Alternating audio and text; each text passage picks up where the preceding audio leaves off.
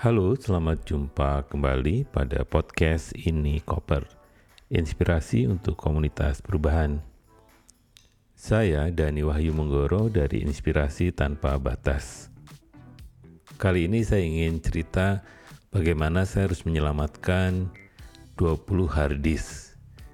Nah, rata-rata setiap harddisknya sekitar 500 mega atau 1 satu ya, satu tera ya. Jadi di sini terpaksa harus saya selamatkan karena mulai banyak hard disk tidak bisa dibaca lagi oleh komputer-komputer baru. Di sisi lain, hard disk ini masih teknologinya lama, jadi memang proses sendiri untuk apa semacam untuk membaca data ya, itu juga sangat lama. Jadi saya punya inisiatif bagaimana supaya data-data yang ada selama kami berorganisasi itu foto-fotonya banyak, video banyak, dan memang yang yang terekam itu baru di atas tahun 2007 ya. Jadi yang masih dieksplorasi adalah apakah ada file-file yang di tahun sekitar 2002, 2003, 2004, 2005. Karena kami memulai angkatan pertama itu pada tahun 2002 kan, 2000 2002, 2001. Jadi file itu yang belum ditemukan di harddisk yang mana. Nah, dari proses bahwa penyelamatan data-data ini akhirnya sekarang sudah dikumpulkan semua dan jumlahnya menjadi 20 terabyte dan disimpan di 4 harddisk. Nah, kenapa ini disimpan di 4 harddisk? Karena mencari yang 20 terabyte satu harddisk belum ditemukan di pasar ya. Boleh jadi kalau di di tempat spesial ada hanya di pasar umum itu hanya 5 terabyte yang bisa dibeli dalam ukuran yang seperti harddisk yang lama ya. Jadi sekarang ada ada 4 ya jadi 20 terabyte dan memang sengaja dikunci supaya tidak bisa diubah-ubah jadi hanya bisa dibaca, di-download, kemudian baru diedit kalau dibutuhkan.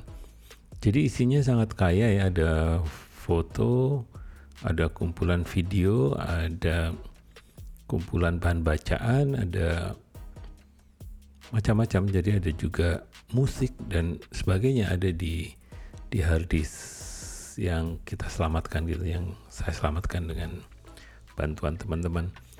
Nah di sini prosesnya sendiri ternyata tidak mudah ya. Jadi hampir dua minggu ya dilakukan penyelamatan hard disk ini dan pada kesempatan luang seperti hari Minggu saya coba cek-cek lagi apa saja yang ada di file-file yang bisa di-share atau bisa dibagi. Salah satu yang kemudian saya bagi ke kawan-kawan di di alumni Vibrant Facilitation Skill Training adalah foto-foto beberapa angkatan yang saya juga heran kenapa di beberapa angkatan fotonya ada tapi di di beberapa angkatan juga sulit ditemukan. Jadi beberapa angkatan filenya ada dan bisa di-upload. Tetapi kalau yang yang apa? Yang beberapa angkatan juga masih sangat misterius karena filenya disimpan di hard disk yang mana gitu. Ya salah satu masalah yang sering dihadapi sebenarnya adalah satu ada dua atau tiga komputer saya hilang dicuri gitu. Yang saya ingat dulu pertama yang di Bali dicuri berarti banyak file hilang. Kemudian berapa tahun kemudian sempat juga di Kupang itu juga rusak jadi pasti hilang juga kemudian terakhir tahun ini ya itu juga hilang dicuri jadi udah tiga kali penggantian komputer baru ya dan itu menyebabkan banyak file jadi turut hilang. Nah sekarang tantangannya sebenarnya adalah bagaimana kalau bisa disimpan di cloud. Nah, ini saya lagi berpikir bagaimana kalau 20 terabyte ini disimpan di cloud apakah biayanya murah atau bagaimana ya? Belum saya cek. Hanya kalau memang biayanya masuk akal bisa jadi salah satu backupnya akan disimpan di cloud supaya bisa diakses oleh banyak orang gitu. Untuk file-file tertentu. Nah, jadi pengalaman ini mengingatkan kepada kita semua memang mau tidak mau ya file itu memang dulu kecil-kecil tapi sekarang kan udah besar-besar ya uh, ukuran filenya ya. jadi saya sendiri menyarankan untuk mulai mempersiapkan diri untuk di, di disimpan ditata syukur-syukur sebenarnya kalau memang di filenya bisa disimpan di cloud itu paling aman karena kalau kita lupa itu otomatis sudah diselamatkan oleh cloud gitu. Nah kalau hard disk masih banyak peluang dari pengalaman saya. Ada satu hard disk juga tidak bisa dibaca sama sekali sehingga kita juga merasa kehilangan bahwa ada file khusus yang pasti sudah hilang. Hanya yang nggak usah dipikirin kalau saya. Jadi supaya tidak kecewa gitu. Karena toh memang kadang file itu sudah tidak diperlukan lagi ya. Hanya kadang nostalgia aja bahwa oh ya dulu pernah menulis artikel ini. Oh ya dulu pernah membuat event ini. Jadi di pengalaman pagi ini pun juga saya menemukan beberapa foto yang kemudian loh kok pernah ya kita bikin satu acara yang se ekstrim ini gitu? Jadi pernah misalnya di salah satu angkatan Vibrant itu sengaja sebenarnya kita menerima banyak ya. Mungkin sekitar 60 atau 70 peserta.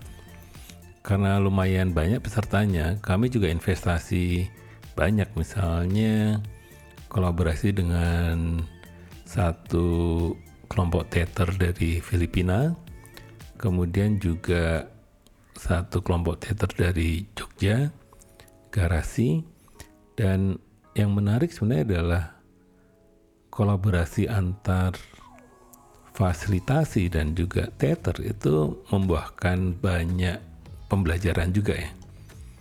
Salah satunya adalah bagaimana sebenarnya ruang, kalau kita bicara tentang ruang di dalam dunia fasilitasi, itu kita bisa eksplorasi banyak kalau kita belajar dengan kawan-kawan di teater karena mereka kadang kan memang sangat kreatif ya memanfaatkan ruang untuk menjadi extraordinary gitu. Nah kami di fasilitasi juga selalu membayangkan bahwa ruang itu juga harus dibuat extraordinary untuk bisa membuat para peserta itu nyaman untuk berbagi pengalaman, pengetahuan, syukur-syukur, keterampilan tapi pada esensinya adalah pada ruang yang yang ekstra tadi, extraordinary, yang istimewa, maka sebenarnya apa semacam perbedaan power atau perbedaan uh, status di dunia nyata itu bisa dikurangi. Nah dengan cara ini harapannya adalah proses fasilitasinya menjadi setara. Nah yang tadi saya mencoba lihat foto-foto itu memang ada beberapa kelas yang berkolaborasi dengan kawan-kawan teater. Kelasnya menjadi sangat ekstrim pada saat menata ruang.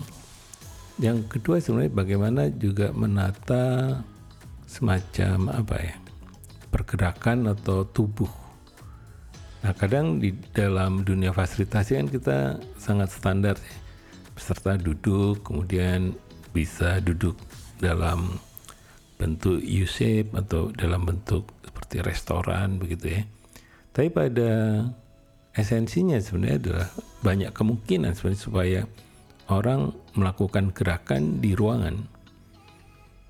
Karena itulah saya juga sangat setuju dengan liberating structure tools ya bahwa posisi tempat duduk, kemudian bagaimana menghilangkan meja jika diperlukan, itu akan membuat suasana kelas tadi menciptakan ruang gerak yang lebih besar. Jadi memang dari awal peserta juga diminta saling berinteraksi.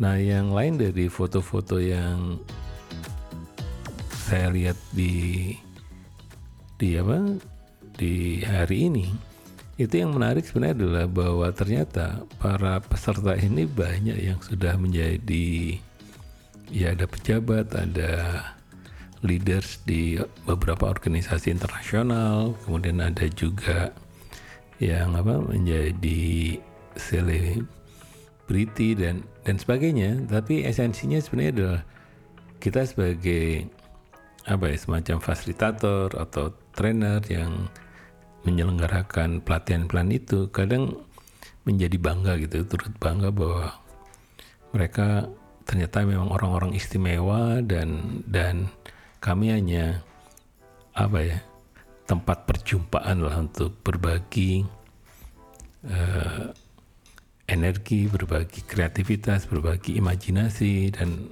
harapannya sebenarnya adalah bahwa vibrant facilitation itu bisa menjadi energi tambahan lah ya, semacam steroid untuk bisa membantu orang yang sudah kreatif menjadi lebih kreatif, orang yang sudah keren menjadi lebih keren, dan itu yang kemudian kami sebenarnya ada satu grup baru untuk para alumni.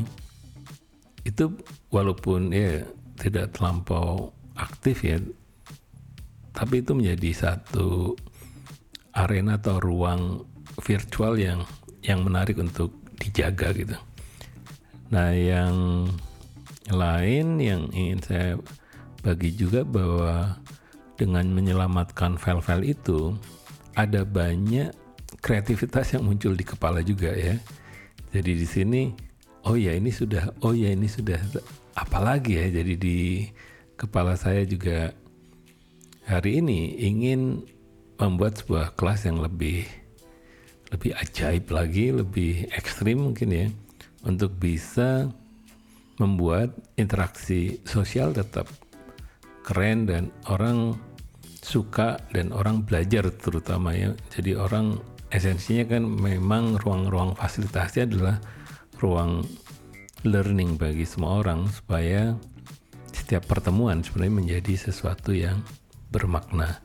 Jadi memang idenya bagaimana membuat percakapan lebih meaningful ya lebih bermakna sehingga pertemuan-pertemuan tidak membicarakan yang itu-itu saja dan bisa menciptakan banyak terobosan. Bisa untuk diri sendiri bisa untuk tim bisa untuk organisasi bisa untuk kota atau desa kita bisa juga untuk bangsa ini.